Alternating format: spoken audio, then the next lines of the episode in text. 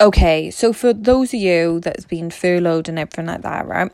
And and for a long period of time, I'm just gonna say this so you know you're not by yourself, or if you're, you know, unemployed and all that stuff, right? Or even if you're not and this is how you feel, right? I feel like it's Groundhog Day, but it's getting to such a point now where I don't even know the date or time. Do you get me? Like, I don't know what day it is. I just don't know what time it is. And like, I'm just really losing awareness of date and time. Like, for example, I've had, you know, people call me and I'm just like, I never have my phone. Um, you know, I use it, and then by the time I'm going to call them back, it's just really unsociable out of work hours.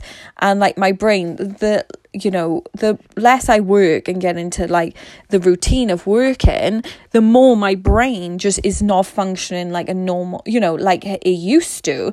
Because obviously I'm not, you know, like, oh, between this and this hours and blah, blah, blah. So I'm just generally losing that awareness. But at the end of the day, like time is just a made up it's just a made up thing anyway, right?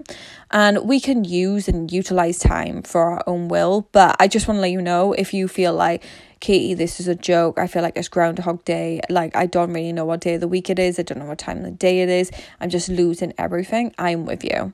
And that's just the purpose of this fucking podcast No, listen, I'm thinking this way, I'm feeling this way, if and then you, you just go, oh thank God, it's just not just me.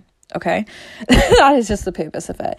And one thing that I do, which I've noticed really helped me at the beginning of lockdown, and it just helps me now as well, is doing that, that timetable. So, timetable out my day. So, when I do have really big blocks of free time, I already know something's going to be in there, even if it's just watching Netflix or Amazon Prime. I've just invested in Amazon Prime, and I'm really glad I did. It's horrible to navigate, the user interface on it. it is disgusting but it's actually got some brilliant films. So check out um, movies with limited time, you know, that they're going to take off. So I hope it helps. Um, you know, again, we got this. Keep going, Tiger.